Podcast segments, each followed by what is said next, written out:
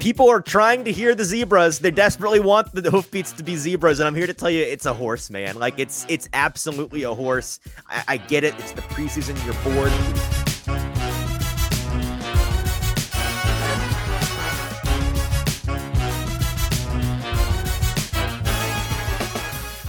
Welcome in to the Hot Read Podcast. I'm your host, Easton Freeze, director of published content here at BroadwaySportsMedia.com. We're also brought to you by the 440 Podcast Network, and you can follow me on social media at Easton Freeze. I'm joined, as always, by producer JT, who you can follow on social media at JT_Runky. JT, how are we doing? Happy Monday episode. We're recording this on a Sunday. How are you? I'm good. A lot of sports things happening in the Tennessee world. For Nashville specifically, Titans get their first W since last November. So preseason wins are wins. Sure. Something's a win, yeah. Right? Like, I mean, gotta feel good about that, I guess. Kind of, maybe. Not really. And then, of course, Nashville SC with the heartbreaking loss. What a game, though! I don't know if you did you catch any of it? I watched basically all of it because I was driving and my my YouTube TV wasn't working, because it was thinking I was in a different area code, so I couldn't even watch the Tennessee Titans game if I wanted to. So I stuck with the Nashville SC last night. I didn't watch the Titans game last night live either. I was catching bits and pieces of it, following it all on Twitter, obviously, and doing my job that way. But I had to watch the replay today, which. At the time of the game last night when it was live, I was glad that I wasn't having to watch it live from what I was hearing, that it was just kind of peak preseason boredom. And then I was disappointed today when I was like, I have to go back and watch this. I did. And it sure was a preseason game. That was a game. And we're going to talk all about it today. And there was more to take away from it than just the fact that it was kind of a tough watch, and certainly a peak preseason watch. You got to really be sick in the head to find that entertaining. Luckily, we are. And those of you that are joining us live, you are in for a full episode's worth of breaking down what exactly went on, and a lot of Mike Vrabel from today's press conference from Titans headquarters, where I was there to ask him some questions about what he thought about last night's game. And he gave some of his thoughts on some of the players and some of the things that we saw happen last night. First of all, I do want to address the Nashville SC game. And by the way, those of you that are with us live on Sunday, appreciate you being here. Do me a favor. Make sure you're over on the Broadway Sports Media's YouTube page. That's where you're going to find this live stream and be able to comment like our guys D-Good and Pretty Boy and Volcano all over there in the chat. Appreciate you guys being with us. If you could also do me a huge favor, huge personal favor, just retweet, share, repost, whatever you can do to help us amplify this feed right now while we're live. That would be super helpful. So please do that for us, and I would appreciate it if you wouldn't be so kind as to do that. I see that D-Good in the comments here says that he has to apologize to you for the month of June. D-Good, why? Why? Probably because the Mets are closer to a wild card spot right now than the Yankees are. So the world's lowest bar. I mean, I don't. The Mets have won. The Mets have won last. They've won 6 of 8.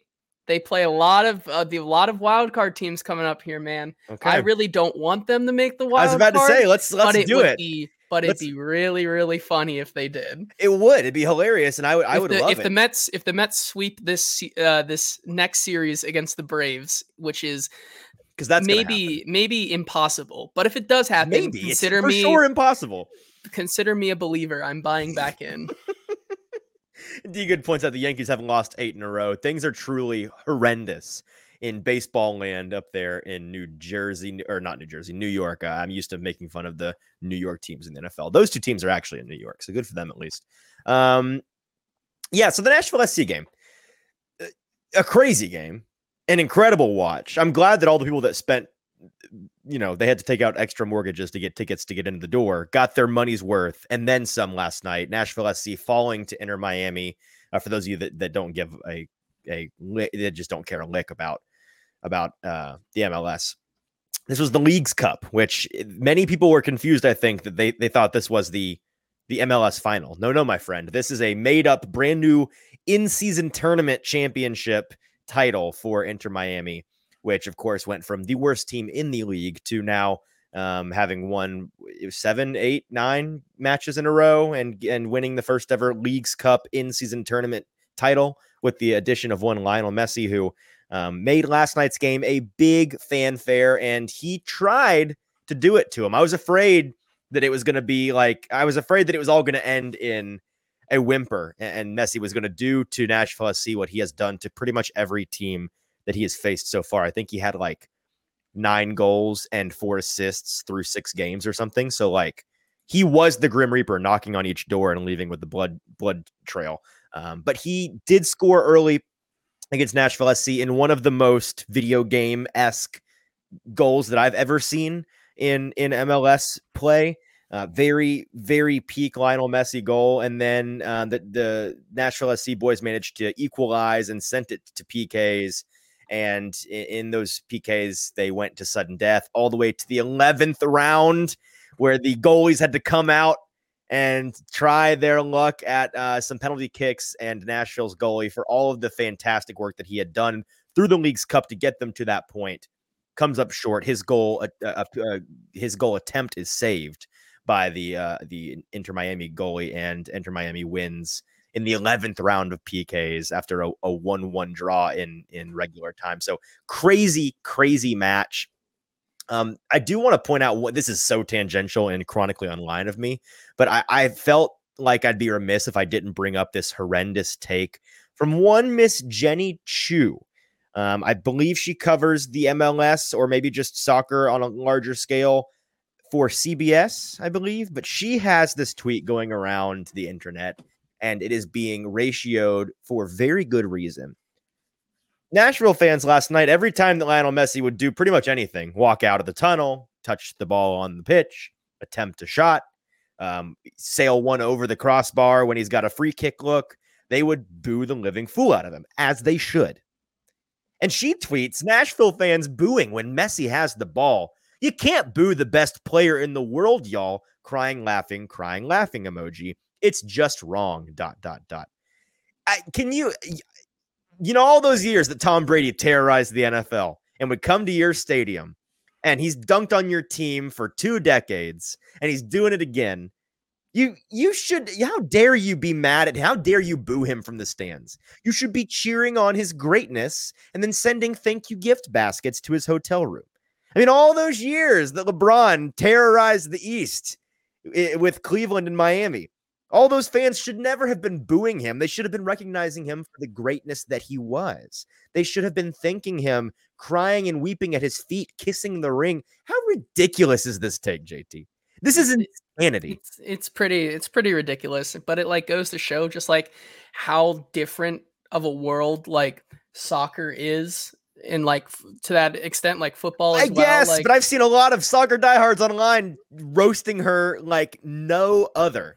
I mean, I get where she's coming from, but she's still just like absolutely incorrect about this. So like, yeah, she is yes. Completely incorrect. Danilo in the comments, this is hand up. Clearly I don't follow the MLS anything more than casually. Apparently this is, I guess I get it mixed up. The NBA is about to start a brand new in-season tournament. That's probably what I'm mixing it up with. This still I made up, like they did make it up in 2019. It's just it's not a, it's a trophy, but what is it really?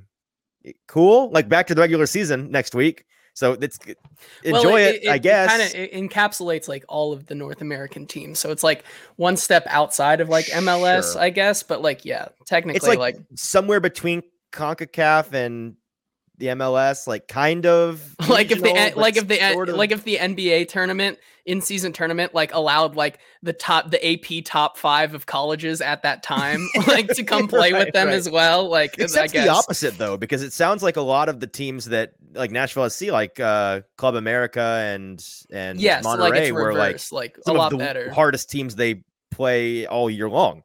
But the premise, weird situation, but riveting watch nonetheless. As a sports fan, can absolutely appreciate what that tournament did for the sport, and a bummer of a loss, but really you can't hang your head too low from that one. You're really the first, if I'm not mistaken, maybe Danilo can correct me again in the comments, but I'm pretty sure Nashville SC can say they're the first team that Messi has played in the MLS where Messi, they didn't allow Messi to single-handedly beat them. Like, they got beat, but not by Messi. They lost in the end in a really, I mean, frankly, a strange situation. Your goalie having to take a penalty kick. Like, that's, when you get to that point, it's kind of a, it's very much a coin toss at that point. They could have won that game pretty easily, and they just came up short. So a frustrating situation for them, but really exciting for the city of Nashville to have such an incredible event. Let's talk about the Titans now. We've successfully gone about 10 minutes into today's show and not even discussed the Titans and their preseason game last night. But frankly, that is reflective. And Danilo says he would agree with that. The defense did a great job. Yes. So I'm glad that I'm not completely speaking out of my depth on that front. Let's talk about the Titans, though. They played their second preseason game last night against the Vikings up in Minneapolis. They won 24-16, I believe. That was the final score, right? Correct. Yes. I get it mixed up because they lost their first game 23-17, right? Yes. So very similar scores, but this time the Titans do come out on top in a win that means absolutely nothing. But what does mean something is what we saw from certain players on the field. And before we get to a full recap of that game, JT, let me dive into the warm-up for today's show. And here is the warm-up today. I have to address these Malik Willis, Will Levis conspiracy theories that are starting to fester online that are both ridiculous and peak preseason reaching. It's desperate boredom time in the preseason, and it's showing from Titans fans that are taking this, and for those that maybe have been not paying attention at all in the last 4 or 5 days to the Titans, on Thursday's joint practice against the Vikings, rookie quarterback Will Levis leaves the last 20-ish minutes, I believe, of practice, goes down with an injury of sorts that is very much we're in the dark on this. We don't know. We know it's a lower body injury of some sort. The initial inclination from most was like, well, maybe it's that foot that he dealt with in college last year, but then he wasn't wearing a boot and he was running around in the warmups before the preseason game. Maybe it's his calf, because he's got a wrap on his calf before the game. But then folks point out, I think Pretty Boy Lipschitz points out on Twitter that he's been wearing that a lot of camp. Doesn't necessarily rule out that it could be a calf, and maybe it's something that he's been dealing with throughout camp, hence the wrap, and he just aggravated it. But that's not new necessarily last night, so we don't know for sure that's what it is. We don't know what he's dealing with. I'd imagine it's probably a soft tissue injury of some sort that he just tweaked, that he just pulled a little bit, a small strain of sorts. Certainly nothing that the coaching staff is too worried about if they're letting him go out there and warm up and run warm-ups, like, you know, physically run around on the field before the game, throw practice balls to the receivers in the warm-ups, like, doing pretty much everything you'd see from a regular quarterback that's going to play, but then he doesn't play. Sounds like they held him out just as a precautionary. You got to be careful with injuries in the preseason. Guys will not play for much, much smaller, more insignificant reasons than in the regular season. Like, you hear guys, and I'm not saying this is the case. Like, we don't know what the news is on guys like Kyrus Jackson and Kyle Phillips yet, but you have to take those kind of injuries with a grain of salt, right? Because in the regular season, those knee injuries where they both go out and you're like, oh no, a knee, they get, you know, you hear they get carted off on Twitter or wherever, and you're terrified, you're fearing the worst. But then they're both listed as questionable. Like, there's a very good chance they both were just taken out of the game as a preseason precautionary maneuver to just get them to the regular season, right? Like, maybe they tweaked something in their knee where you're like, they could wrap that bad boy up, put a brace on, get back out there. We just don't know. So in preseason injuries, the severity is very much, it's kind of a funhouse mirror in the preseason. You don't quite know what you're looking at, and things can be distorted based on what we expect from the regular season. But all of that being said, the conspiracy theory making, the tinfoil hat wearing that was going on with Will Levis, because his injury that was keeping him from playing, according to coaching staff, visually appeared to not be a big deal in the lead up to the game. We didn't get a clear answer at the time of the practice. We didn't get any video evidence of him having some sort of injury out there on the field at practice. And then again, before the game, we didn't see any reason to believe he was hurting. There were a number of folks online, JT, that were insinuating or flat out saying that they thought he was being held out for a couple different reasons. I saw at least one person say that they thought he was being held out, like being benched, because he's the clear quarterback 3, and they're punishing him, or they don't think he's ready. He doesn't have command of the offense. And so they're giving Malik all the reps because Will Levis is not ready. I saw some others saying that this is all a part of the Titans coaching staff and front office's ruse to pump up the stock of Malik Willis. We got to get this guy's stock in the eyes of the rest of the league as high as possible in the preseason, because as soon as the season begins, Will Levis is our guy as quarterback too, and we're going to look to sell Malik Willis. This is all an attempt to make him as valuable an asset as humanly possible so that we can ship him on out of here once the season begins. Both of these ideas are complete and utter malarkey. They're nonsense. It's ridiculousness. And let me tell you why. Those are two reasons to explain away the idea that for one of those two reasons, one reason or another, the Titans coaching staff is choosing actively, without a great reason other than their own agenda, to take away incredibly valuable reps in the second ever preseason game for their second round pick, who they traded up for to get in this past year's draft. They are actively keeping him from getting those incredibly valuable reps because conspiratorial reasons. Not because maybe they're trying to protect the player from himself and they feel like his injury is one that he needs a couple of days of rest. We need him, we would like to have him available during the regular season, and soft tissue injuries tend to linger. They tend to nag when you go on and on and on and don't address them. That's way too reasonable an explanation. Far, far too rational, far too normal. That is I don't know if everyone has ever watched like medical dramas. You hear commonly in medical TV shows, and then from what I hear in actual law practice or medical practices rather, when you hear hoofbeats, think horses, not zebras, right? Which basically means go with the most likely explanation, right? Keep it simple when you're trying to explain away something that you're not sure about. People are trying to hear the zebras. They desperately want the hoofbeats to be zebras. And I'm here to tell you, it's a horse, man. Like it's absolutely a horse. I get it. It's the preseason. You're bored, but you got to take the tinfoil hat off. Malik Willis, here are the two. Let's get into these two theories, by the way. The first one, that Malik Willis's stock is being artificially pumped up by the coaching staff. First of all, clearly that didn't work last night. We're going to get into that more. But if that's the case, mission failed. We'll get them next time.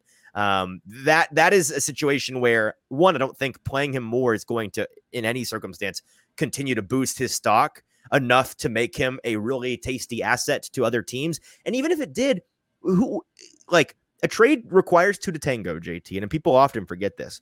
Who out there in the league is trading anything for a clearly backup quarterback, Malik Willis, in season out of desperation? What and if so, what are you getting best case? A sixth round pick? A fifth round pick? Who is in desperate need of a project, young, raw backup quarterback, so much so that they're willing to trade for one in week 4 of the NFL season? That's not going to be a thing. They may very well choose to trade him down the road, but it's not happening this season. It's absolutely not happening this season. He's going to be on the roster. By the way, Mike Herndon, who we love on this show, and I know Mike personally, he's a friend of mine. He's still saying crazy things online. He said that he's not 100% sure Malik Willis is making this roster. I saw him say that today online. What are you talking about, Mike? He's for sure making the roster. You're crazy. He said there's a 90% chance that there's a chance they still cut him. No, there's not. Nope. No, there plainly is not.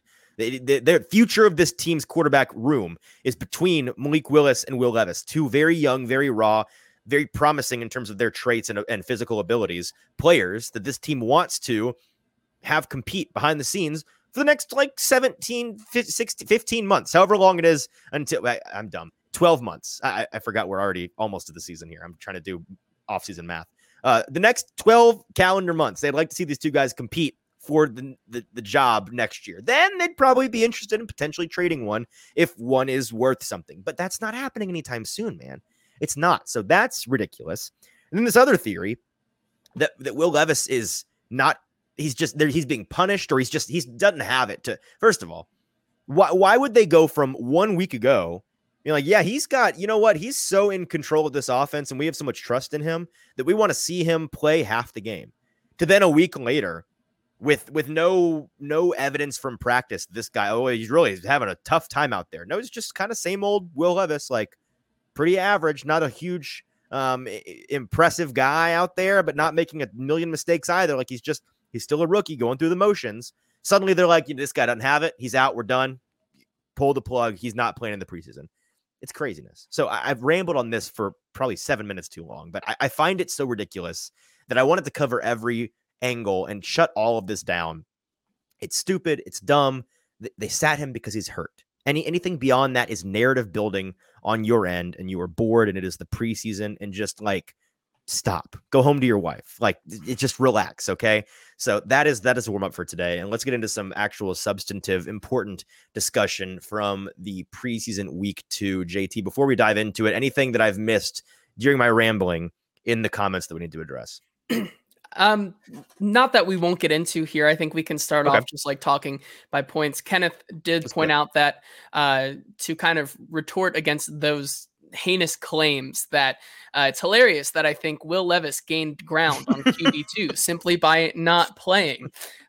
Yes, true, and then also to put a bow on our early show shenanigans, Pretty Boy Lipschitz said Tier Tar was more dominant last night than Messi. So we can get into that now. Yes, this is something we can dive into. Let's start with some general coaching points from last night. And this is the first clip from today's Mike Vrabel press conference that I wanted to play.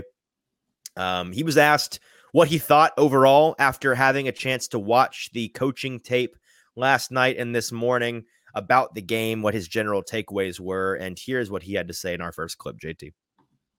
What you like, what you didn't like.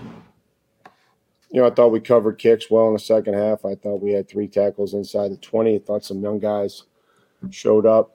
In that regard, I didn't like. I thought the ball security was probably better from our running backs. There was some big emphasis throughout the week. I like the fact that we got had 7 pass breakups, 7 PBUs. I like the fact that we finished with the football in our hands in a 4-minute drive. I think we have to execute as a whole, our ability to throw the football and the ability to catch it and the ability to be in the right spots and protect and all those things. So we'll keep working on that. And with that, JT, let's go player by player and we'll talk a little bit about what he had to say. Yeah, first of all, the player last night that kind of broke out onto the scene that we've been saying he's coming and you guys just want to write him off and continue to write him off, Tyjae Spears. Tyjae Spears, he rocks still, and breaks onto the scene because we talked about this last week. He's been good in both preseason games, but yesterday he showed, I think, more of that explosiveness, more of that juice, more of that burst. He came away, his stat line looked like 7 carries for 57 yards, 8.1 yards per carry on average with that 33-yard long when he broke away, leaping over, I think, Lewis Seen in the Vikings secondary to get pay dirt, gets the touchdown. Did he score last week? Was that his first technical? That was his first touchdown, yes. Okay, yeah. So are we sure? Did he score on that first drive? No, that was Malik who ran it in on the first drive. That was Malik. You're right. Okay. Yeah. So first touchdown, good for him. But yeah, the dude absolutely rocks. He is. I'm willing to say already that he is the best sidekick that Derrick Henry has ever had by a country mile. He's just got so much juice. He's kind of like what the Titans were hoping Darrington Evans could be for Derrick Henry a couple of years ago when he was drafted out of Appalachian State. Obviously, he's been a journeyman throughout the NFL at this point because he's one of the most injury-stricken players that I can think of. Frankly, he's just really cannot stay healthy for any stretch of time. But I think that even Darrington at his best, at his healthiest, wasn't quite what Tyjae is capable of. I think the juice is ridiculous. He hit a top speed of 20.1 miles per hour on that 33-yard touchdown run, which is flying. He looked super, super good. Really have nothing else to say about him, but the other running back last night that the Titans played also looked pretty good, JT. It was a night of running for the Titans. It was, and Tyjae Spears was outdone by this running back who hit a 21.6 miles per hour on his long run, being Julius Chestnut. Yeah, Julius is a guy that I think we can firmly say now is the Titans running back three. For, whether he's three or four, however many, I think the Titans at this point, if I had to do the 53-man today, and I'm going to have an article come out with my updated 53-man roster this week, so look out for that on BroadwaySportsMedia.com. I would say they keep three running backs. I think we said that last week when we did our first projection. But whether they keep three or they keep four, he is going to make this roster. There's no way he doesn't. I believe Mike Herndon, by speaking of Mike, who we dumped on him once. Let me pump him up. He found a stat earlier today. I think this is off the top of my head, so I may have it slightly wrong, but I think that 21.6 miles per hour would have been the fifth fastest time of any running back last season. And that's from a 5'11", 226-ish pound running back in Julius Chestnut. I just see no way that they do not keep this man on their roster. And I really see no way that he's passed up by any of the other guys on the depth chart. We talked earlier on in the preseason about how he and Jonathan Ward were kind of battling. Unfortunately, Ward has kind of fallen off the face of the planet since that first preseason game because of his injury. And that's a real bummer and not his fault at all, but that's just the way that things work. And Chestnut is making the most of his opportunity. He also showed up on special teams, which I think is one of those things that we have continued to preach, JT. It matters so much this time of year. That is what coaches are looking for when they're trying to decide those back end of the roster guys. An easy tiebreaker, probably the number one tiebreaker when you're trying to choose between this guy we keep, or maybe this guy. Okay, who's going to be a bigger impact in special team duties? And absolutely the case with Julius Chestnut this year is that he has stepped up his game. I talked to him probably 3 weeks ago at this point now. Like, what's the number one thing that you have upped in terms of your game this offseason? What have you been focusing on? And his initial response was, I've just been working really hard to up my ability as a special teamer. I want to be able to prove to this team that I'm valuable both on offense and on special teams.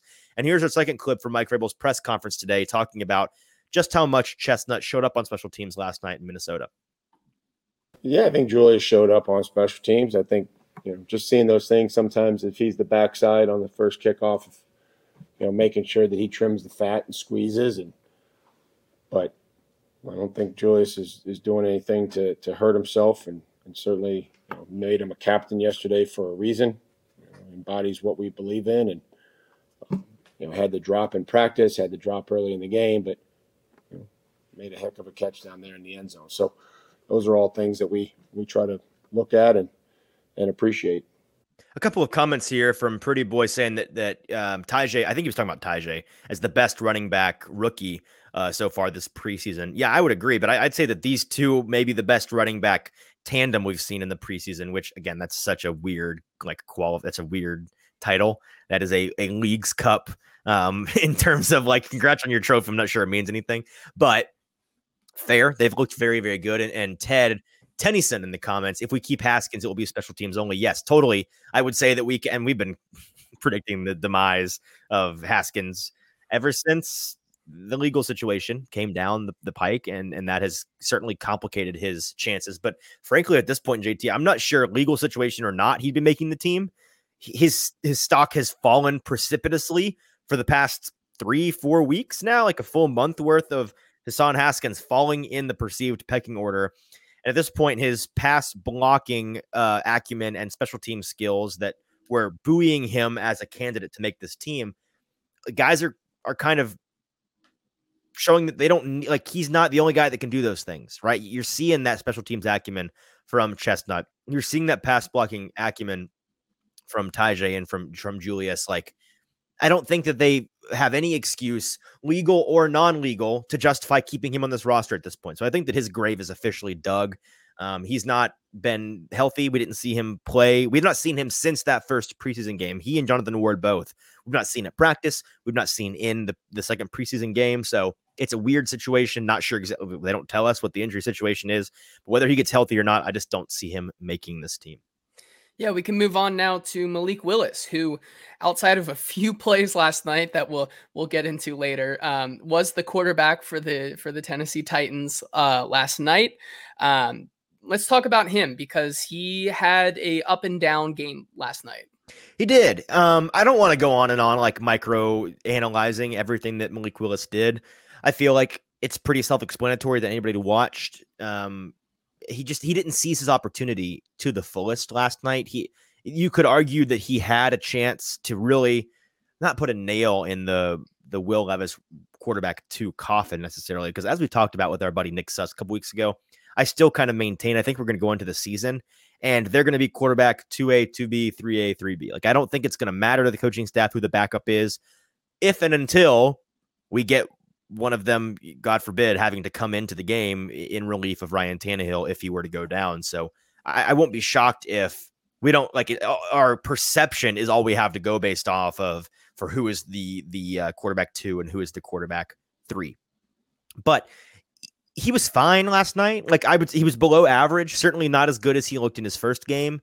He looked more like 2022 Malik Willis than what we'd seen from him so far this year. And the improvement, there still was improvement. It was not horrible. I think the people are kind of overdoing it. A lot of what I saw last night in not watching it, just following it on Twitter and then watching it, like, I feel like there's a disconnect there. I was kind of expecting it to look a lot worse than it did. He was fine. He was inaccurate too often.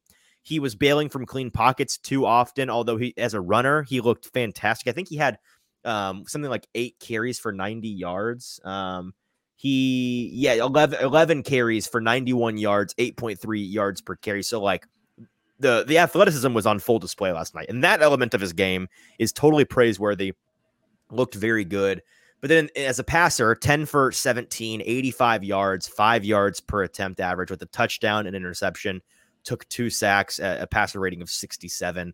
Very average, and certainly not a guy that you're like, oh, maybe a starter in the future. Like, that game didn't really reflect that. And so I think that, as Kenneth said earlier, the quarterback two race, at least in our minds, is still very much up in the air. Will Levis is not out of it by any means because Malik Willis didn't go and take that mantle.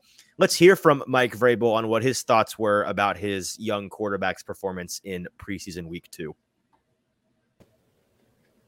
I mean, I saw him, play fast, and when he felt like the pocket wasn't there. We still need to stop switching the football, which we've told him, and we'll, continue to rep. And I think maybe for quarterbacks that don't scramble as much in practice or aren't going to get hit in practice, I'm just trying to think about how we rep that. A guy taking off and having the ball in his right hand and then running and trying to keep him from switching it. And Malik knows that. Like, this is not a secret, but played fast. When he took off, was decisive. Continue improving with the timing of things and making sure that he's going through his progression so that his timing is there. I'm sure he'd like to have the one back from Nick Westbrook. Probably just pulled the string on a little bit, but also, had some balls that, again, Chig knows he needs to come down with. And then just the coordination of the interception of making a great decision. If we need that ball thrown in the alley, then if the receiver's, for whatever reason, not in the alley, not forcing it in there and knowing it's cover 2 and just finding a place to get rid of the football so that we're not putting it in harm's way. Let's talk about some numbers from Malik's performance last night. We saw his average time to throw increase in week 2, which is something that we're continuing to harp on with him since he joined the Tennessee Titans, and we've seen him in the NFL. In week 1, it was not good, and we were kind of hoping, I was hoping that we would see him continue to try to step it down, and last night he went in the wrong direction. Through 2 games in this preseason so far, he is at a 3.58 second average time to throw, which is the slowest out of the preseason quarterbacks with a 30 drop back minimum. These numbers compiled, by the way, our buddy Zach Lyons, appreciate him putting this on X, on Twitter. But in terms of pressure responsibility, Jalen Duncan continues to be an absolute adventure of a roller coaster of a pass protector. He allowed 3 quarterback hurries. He's got some reps on tape where you're like, yeah, that, there it is. And then some you're like, oh God, there it is. Yikes. It's very up and down with him. You got Chris Hubbard responsible for 1, Peter Skoronski, Andrew Rupchich, Daniel Brunskill, all responsible for 1. And the only sack of the night was on Levin. I think ESPN actually had him down for 2 sacks. So I don't know. Maybe there's some incongruent numbers there. But if you took away the sacks and the scrambles from Levis last night in terms of time to throw, and just counted the ones where he attempted a pass. In week one, last week against Chicago, he was the seventh slowest quarterback in that week with a 2.92 second average to throw. In week two, last night, he was the third slowest with a 3-second flat time to throw. And in weeks one and two combined, a 2.95 second to throw average, which is the dead last slowest of any quarterback so far in the preseason with minimum 30 dropbacks. For comparison, Will Levis, again, a guy who is certainly not out of this race. And you could point to this one stat alone to be like, here's maybe why. Not through 2 weeks. He didn't play last night, but in week one, he had a minimum of 15 dropbacks. So he qualifies as the 14th fastest quarterback that week, with a 2.56 second average time to throw. So like 0.4 of a second faster than Willis has averaged so far. He just continues to sit back there for far too long. His decision-making is too slow. His ability to go from read to read is too slow.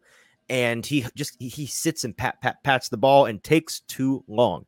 Simply won't work in the NFL. No matter how much better he gets fundamentally as a quarterback, it's not going to matter unless he gets faster, unless he gets much, much faster. And so that's a situation where we're going to continue to monitor it. And it's fine, in my opinion, because again, he's not being asked to be a starter anytime soon. So he's just going to need to continue to progress. And I'm sure that's 1A on the list of things for his coaches to work on with him, is got to keep getting faster with these dropbacks. But he had an all right night. I wouldn't say it was horrible. I would certainly not say it's good. I'd say it was a below average showing for a guy that could have done a lot better. Yeah, and then as you touched on the offensive line, let's talk about them, the first team. And who do you think is coming out on top right now in the race to start at right tackle? Yeah, let's talk about the offensive line real quick. I want to talk about Logan's question here. He asks, do you think playing with the threes, the third team, forces longer time to throw for Malik Willis due to the wide receiver's inability to separate?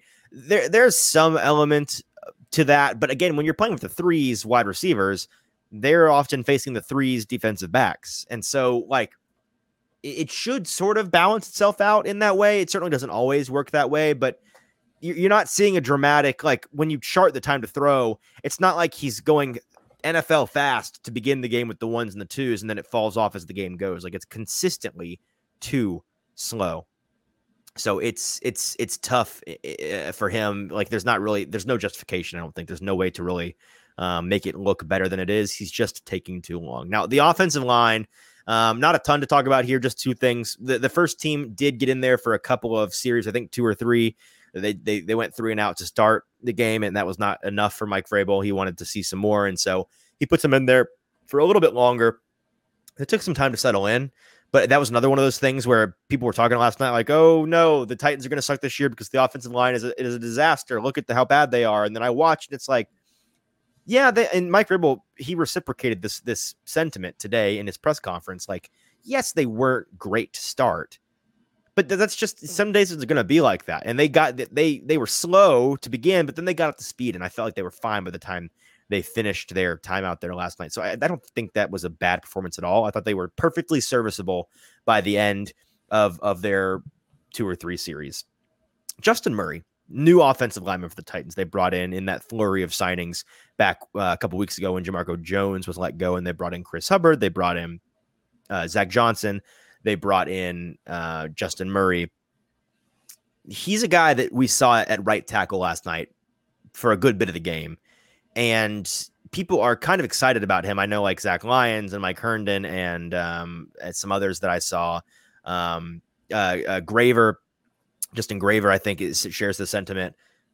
He should be getting at the very least a chance to compete for that starting right tackle job. He played exclusively at guard his first week here in that first preseason game, which was kind of weird. But then last night he was at tackle, and he has not allowed at either position in the preseason game so far. He's not allowed a single pressure yet. I mean, maybe the only player with like substantial snaps out there to have done that.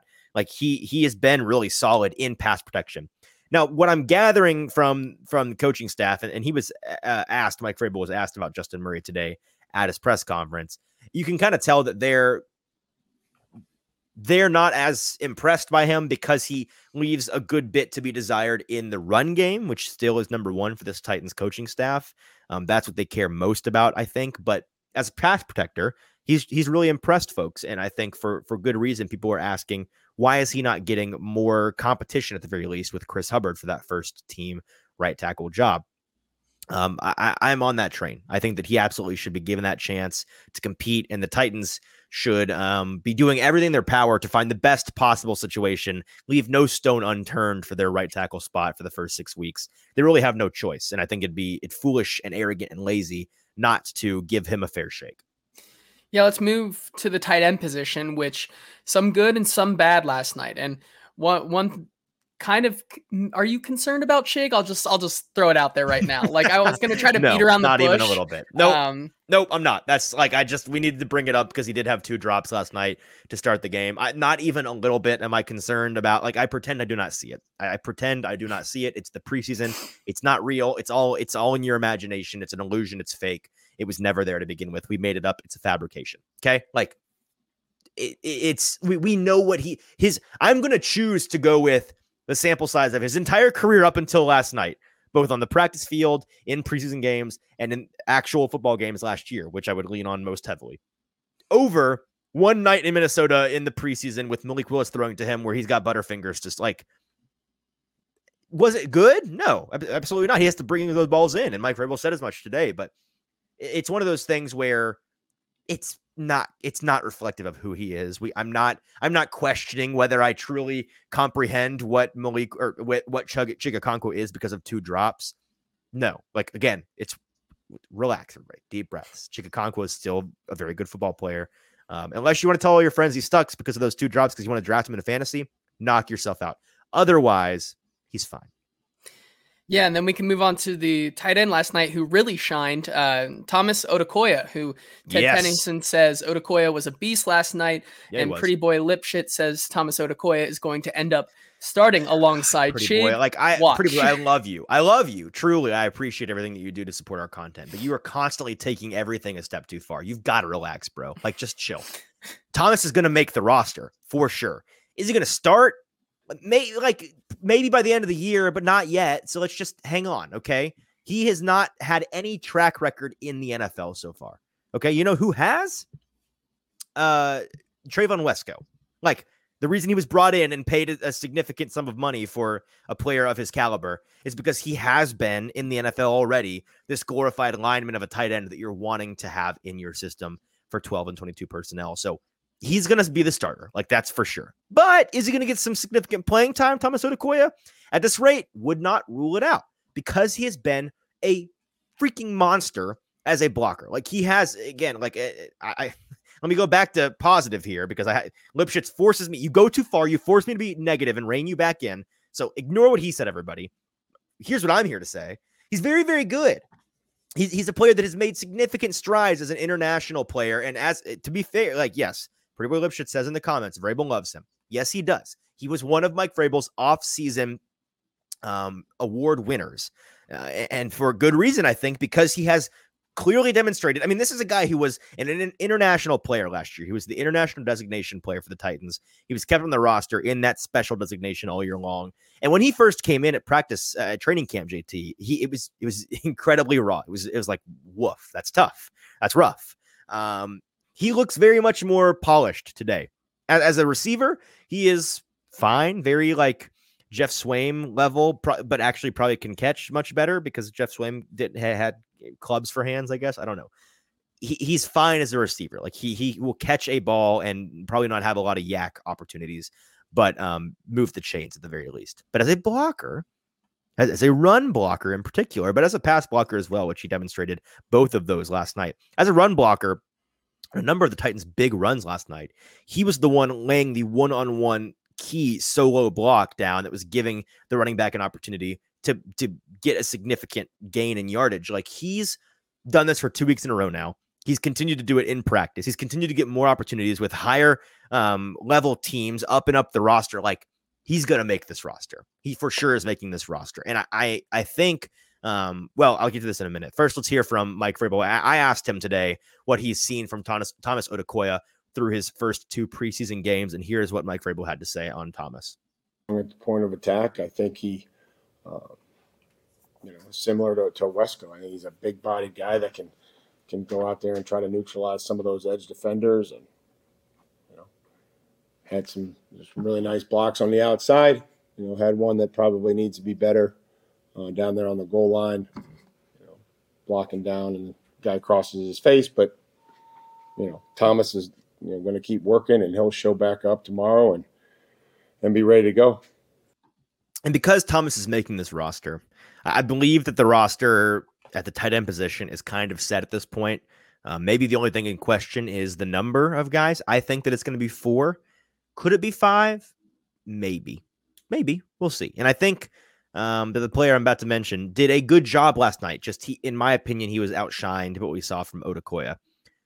But I think the guy that I was really high on early on in preseason, and I still am as a potential future guy, but right now I just think it's not working in his favor.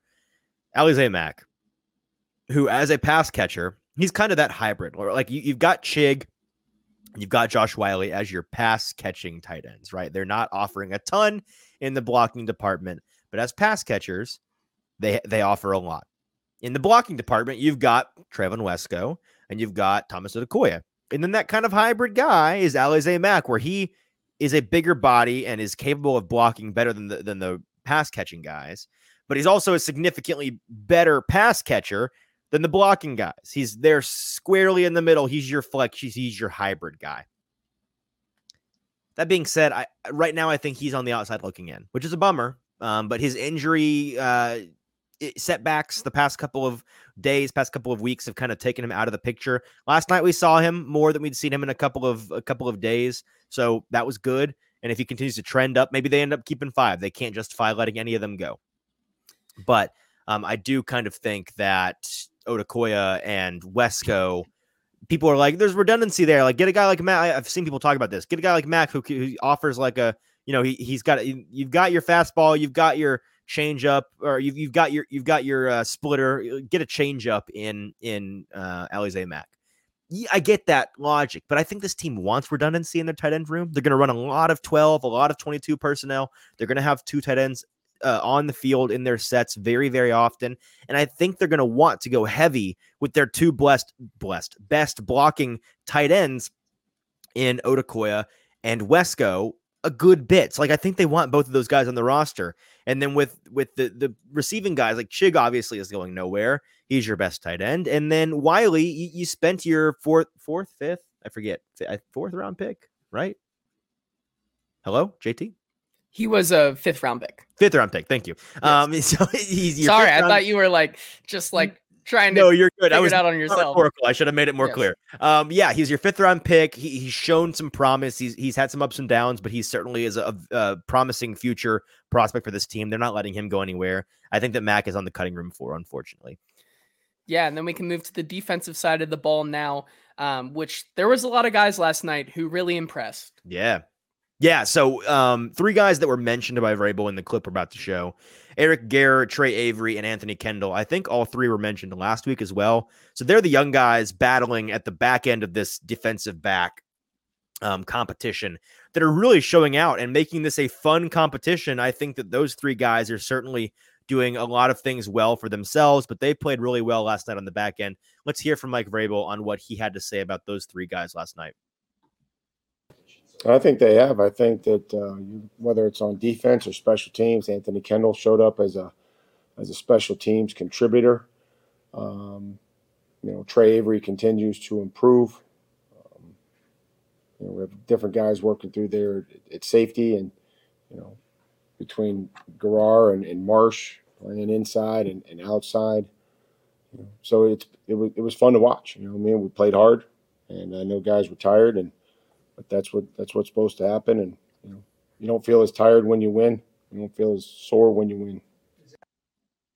Yeah, so all 3 of those guys looked pretty good. And then on the defensive front side of things here, as who said this a minute ago? D-Good said a moment ago that Caleb Murphy playing his way onto the 53-man roster. Absolutely, that's the case. And we've been talking in the first couple weeks before the preseason games, JT, like Caleb Murphy, we were pretty amped about him. To begin, you know, the off season. Where did he go?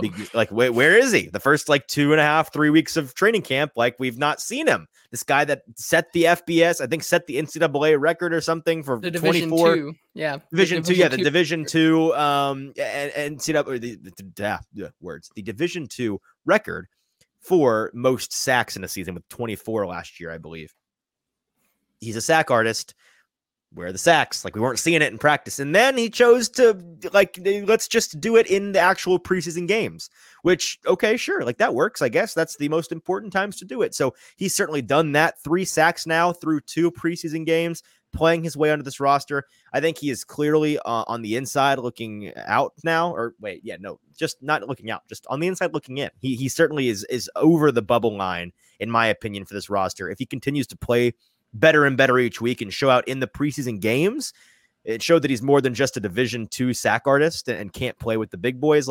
So far against lesser competition, to be fair out there, I want to see them give him some more work against NFL starting caliber players, but against the guys he's out there playing against in these preseason games, he's looking like a man amongst boys, which is what you want to see from a guy that you want to make your roster. So he's been doing everything in his power to make this roster, and I think it's paying off for him. Yeah, and then we'll move to some odds and ends here. First off, kicking battle. Can we please kick the ball, please? This is so frustrating. We have a clip from Mike Vrabel here. Friend of the show, Paul Karski, asked about, you don't get, no field goals last night, right? I don't think a single one. You saw, one. Trey Wolf from, I think, 22 yards. So, again, nothing. It doesn't count. Not real.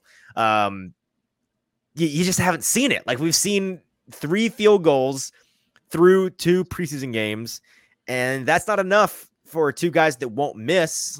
These guys, we need a lot of sample size to make this determination if we're going to do that from the preseason game. And so, terrible take, awful take. Pretty Boy Lipschitz. Our kicker is currently on another team. No, he's not. It's one of these two. You're crazy. People that are upset about the kicker competition are just upset because, and I get it, sort of. You're not seeing it in the preseason games. Sure, fine, but you got to trust me, man. I'm there at practice every day. These cats can kick. These cats are swinging. They're gonna be fine. Whoever you have out there, it's gonna work. Whichever one wins out is going to be a perfectly suitable NFL starting kicker. I promise. They are very good at their jobs. You have a good thing going in this kicking competition. So if you're queasy, if you're nauseous, if you're concerned about the kicking competition, you just got to take my word for it. I know that's hard. I know it's scary. And these guys are not known commodities. You don't know their names. They're not known quantities. Just trust me. They're good.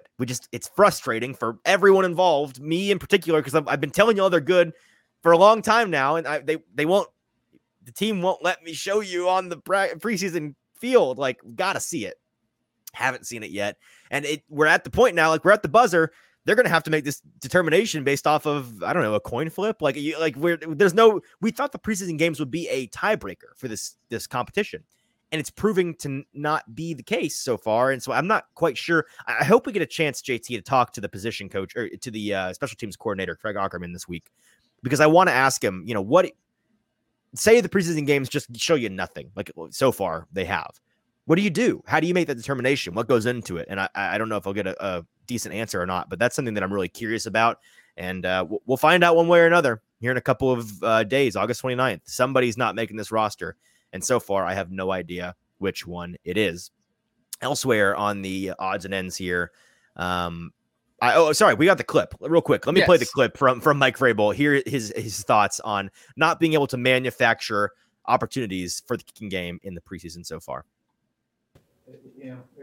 You can't create the situation. It's hard. Yeah, it's hard. I mean, whether you want to try to, for example, 4th and 2 at the 50, it's probably a coin flip. Wanted to try to give Stoney a plus 50, and that ball needs to be better than the 17-yard line, and Stoney knows that, right? So that's, in my mind, in that game, looking at whether we go for it or whether we punt it, but wanted to try to get Stoney a plus 50 because that was a point of emphasis. And I know that your question was about the field goal kickers, but just using that as an example, felt like I could kind of create that one. I think just the consistency. I think that those guys, Caleb and Trey, of the consistency each and every day. And sometimes, not going to be able to get all those kicks, but we're going to be able to evaluate them in practice. And, we'll keep, seeing where we're at and seeing if we can create those same situations this week and trying to make a decision. Now, I had Kyle Phillips and Kyrus Jackson down here in the odds and ends. We addressed that earlier on. We don't know the severity of their situation. Folks were asking for updates. Today, Mike Vrabel said he alluded to going to talk with the trainers, work with the trainers after the press conference ended this afternoon to kind of figure out. He said both guys are very much early on in their, treatment regimen. And we don't really know exactly what he inferred that. He's not concerned yet that either of these guys is for sure missing a significant amount of time. There you go, Easton, spit it out. It doesn't sound like either guy is a real concern so far to be a massive injury, which makes you think it may be kind of a preseason injury, funhouse mirror situation, which would be a good thing for the Titans because they, Treylon Burks, Kyrus Jackson, Kyle Phillips, at least two of those guys are guys that are making the roster. Having them down going into preseason week 3 and then eventually needing receivers to play in week 1, like you need bodies. You got to get guys to, you want to play as much in the preseason, but get them to the season. And that's kind of a proving to be a tricky needle to thread for the Titans at the wide receiver position so far. Speaking of wide receivers, I wanted to touch on Mason Kinsey. I'm not here to make fun of Mason Kinsey. I'm not here to put him down. I'm not here to be a hater. Truly, I'm not. But I wanted to address something that I'm seeing kind of gain some traction yet again online from folks talking about like Mason Kinsey. Is he going to make the roster?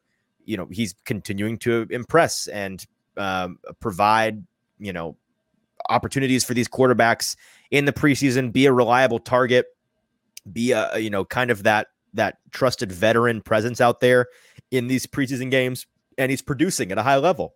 And so far in 2 preseason games this year, he is 4 for 37 and 4 for 40. That is four receptions for 37 yards and 4 receptions for 40 yards in his first 2 games, which leads the team 8 receptions for 77 yards so far. And people are talking about, does he maybe make the roster? Because he continues to show out each and every week. But I want you to hold your horses a little bit.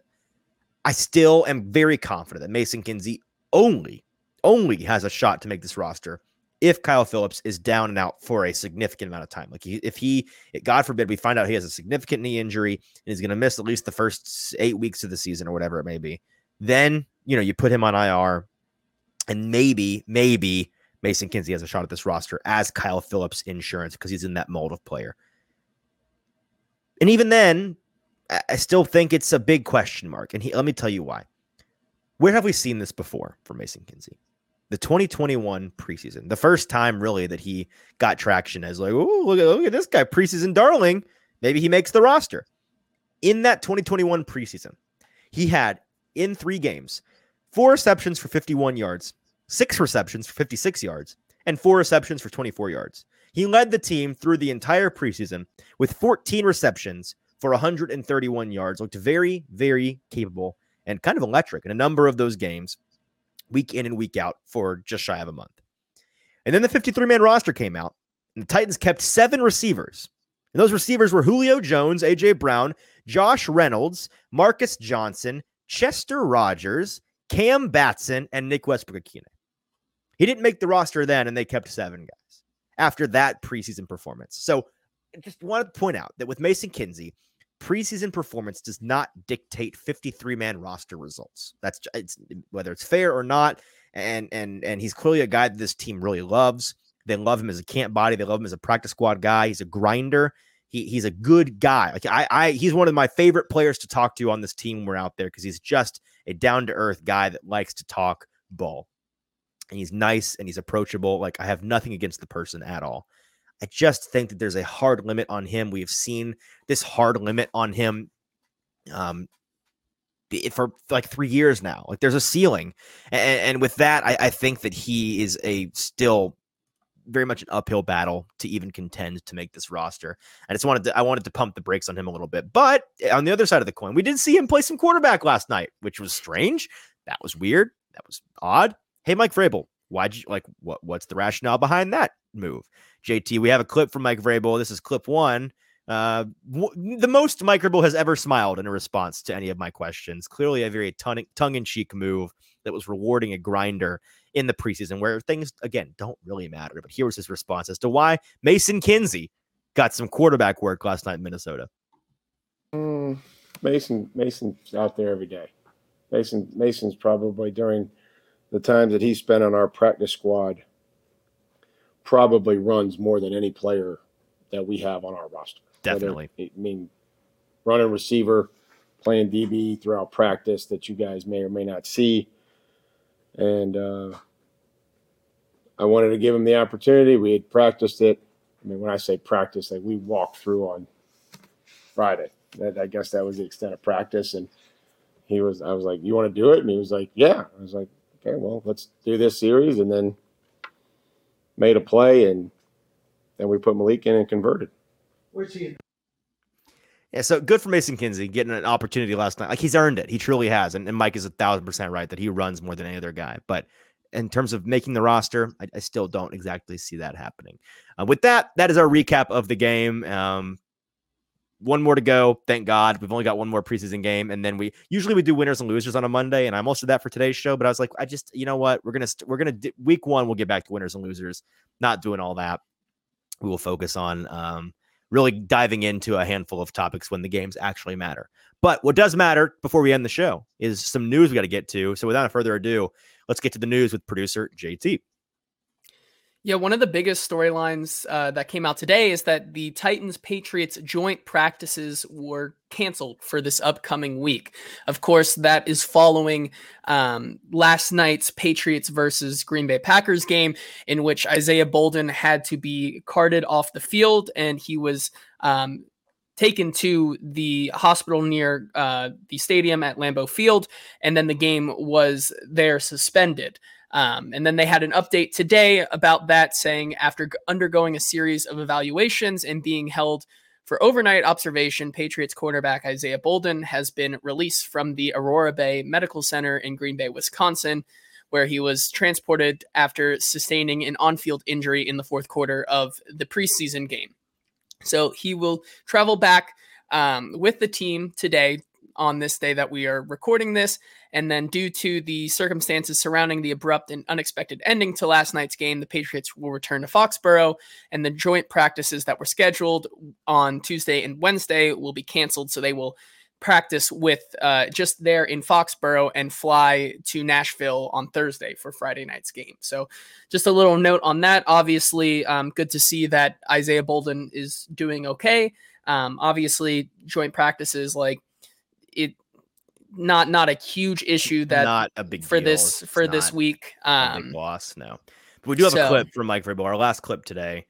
Here was his explanation and response to the Titans not getting some joint practice work this week with the Patriots.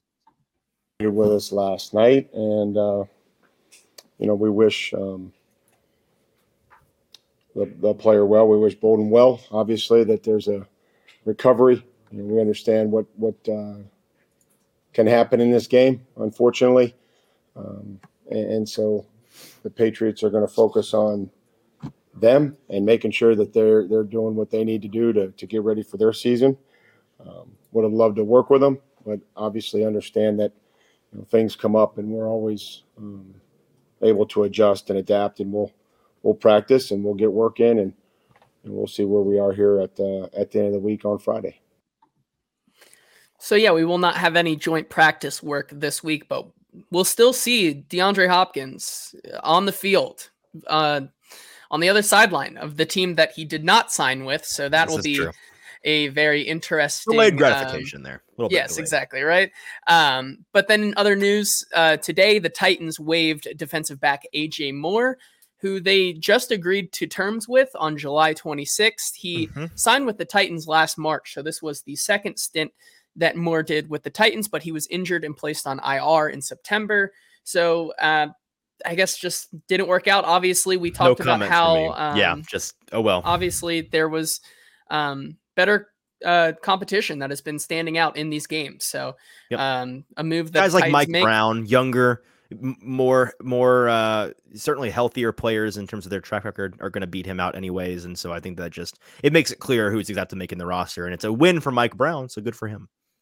And then Jadeveon Clowney, who was possibly making a return to the AFC South, will not, and he will be heading, not doing the AFC South gauntlet anymore. He is not. He will be taking his talents to Baltimore and joining the Ravens. Bad over signing, there, in my opinion.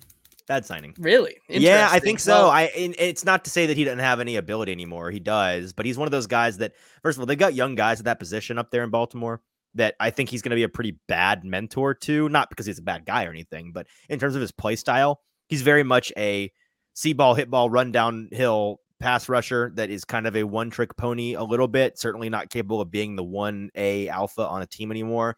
And his tendencies are just kind of, it's bad teach tape for these guys. And I think that he's going to be taking away valuable reps now from those guys that have a much higher ceiling than he does, but need that playing experience to reach that ceiling. And so I just overall don't understand the move. Maybe that's a hot take, but I think that he maybe makes their defense a bit worse. If anything, it sacrifices, you know what it does? It raises their floor a bit at the expense of a significantly higher ceiling, in my opinion. Yeah, well, we will see how that works out when the Titans play the Ravens over in London in week 6. So we'll be there. We'll wait. Be there. So excited to see their Jadeveon Clowney revenge game, I guess you could say, or one of them, because I'm sure there's been a few since. He's been to so many teams. He might have 4 revenge games on the schedule this year. Who knows? Getting to the preseason roundup from the rest of the AFC South today. The Colts defeated the Bears 24-17 last night. Colts better than the Titans. They beat the Bears in the preseason. The Titans lost. That's just math. But interesting point here, as Pretty Boy Lipschitz brings up. Why do you believe the Colts sat Richardson, as Anthony Richardson did not play last night? Well, my answer to it is that he was named the starter. He's getting the starter treatment. That's essentially just kind of. I mean, and you could say, like, well, so is Bryce Young, so is CJ Stroud. First of all, they barely played. They played some, but like it just depends on the coach. And clearly, I think Steichen is in that mold. Like, has Brock Purdy played at all this year? I don't think so. And yet, you could definitely argue he could use some like certain players that San Francisco, the Rams, like certain coaches just choose to bubble wrap their guys, and they think the preseason doesn't matter, that it's way more risk than it is worth. And so I think that's clearly not a complicated answer for you, Pretty Boy. I just think that they are just, he's the starter. Yes, he needs reps, but he's getting those reps in joint practices and during training camp. Like, I think that they think it's not worth throwing him out there and risking having Gardner Minshew come in. Yeah, moving on here, the Texans lose to the Dolphins 28-3. Just got an absolute whooping last night. Will Anderson Jr. looked really good. Good football player. CJ Stroud. I thought he looked better. I thought he looked better. He had 3 or 4 throws. You're like, there it is. That's what I scouted. Still not super impressed with him last night. It's still shaky, but it's trending in the right direction, I think. For sure.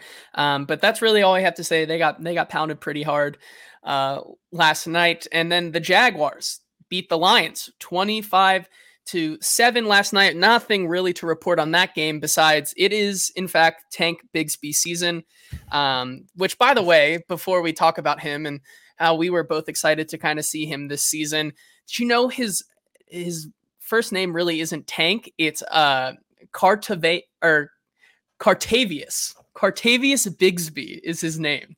Okay, a couple of things. First of all, if you told, like, I'm not surprised because anybody named Tank, I'm kind of assuming that's a nickname you're rolling with, like Tank Dell. However, it wasn't on my bingo card that Cartavius was the real name.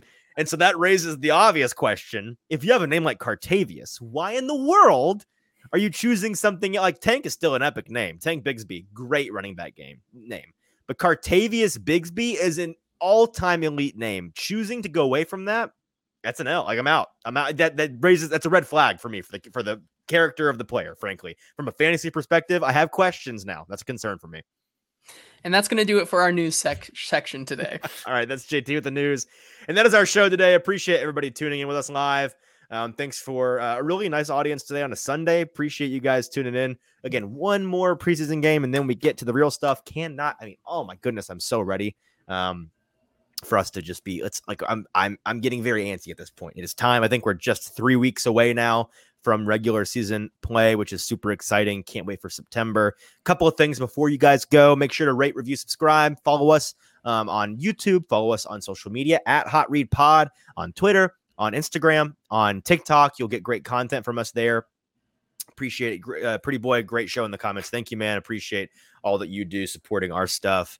We've partnered with Zen Sports, by the way. Just we continue to shout this out, but Zen Sportsbook, guys, sign up with our code HOTPOD, HOTPOD, with Zen Sportsbook, the newest betting opportunity here in the state of Tennessee. If you're a Tennessee resident and you like to sports bet like we do, and boy, oh boy, I'm starting to, this past week, I've just started to dust off my betting acumen, but listening to a lot of betting shows, getting up to date on some off-season bets, some full-season bets, figuring out who I like this season, who I don't, just kind of dusting the chops off, getting ready for the best bet gauntlet to be back in full swing. And we'll be doing that with Zen Sportsbook this season.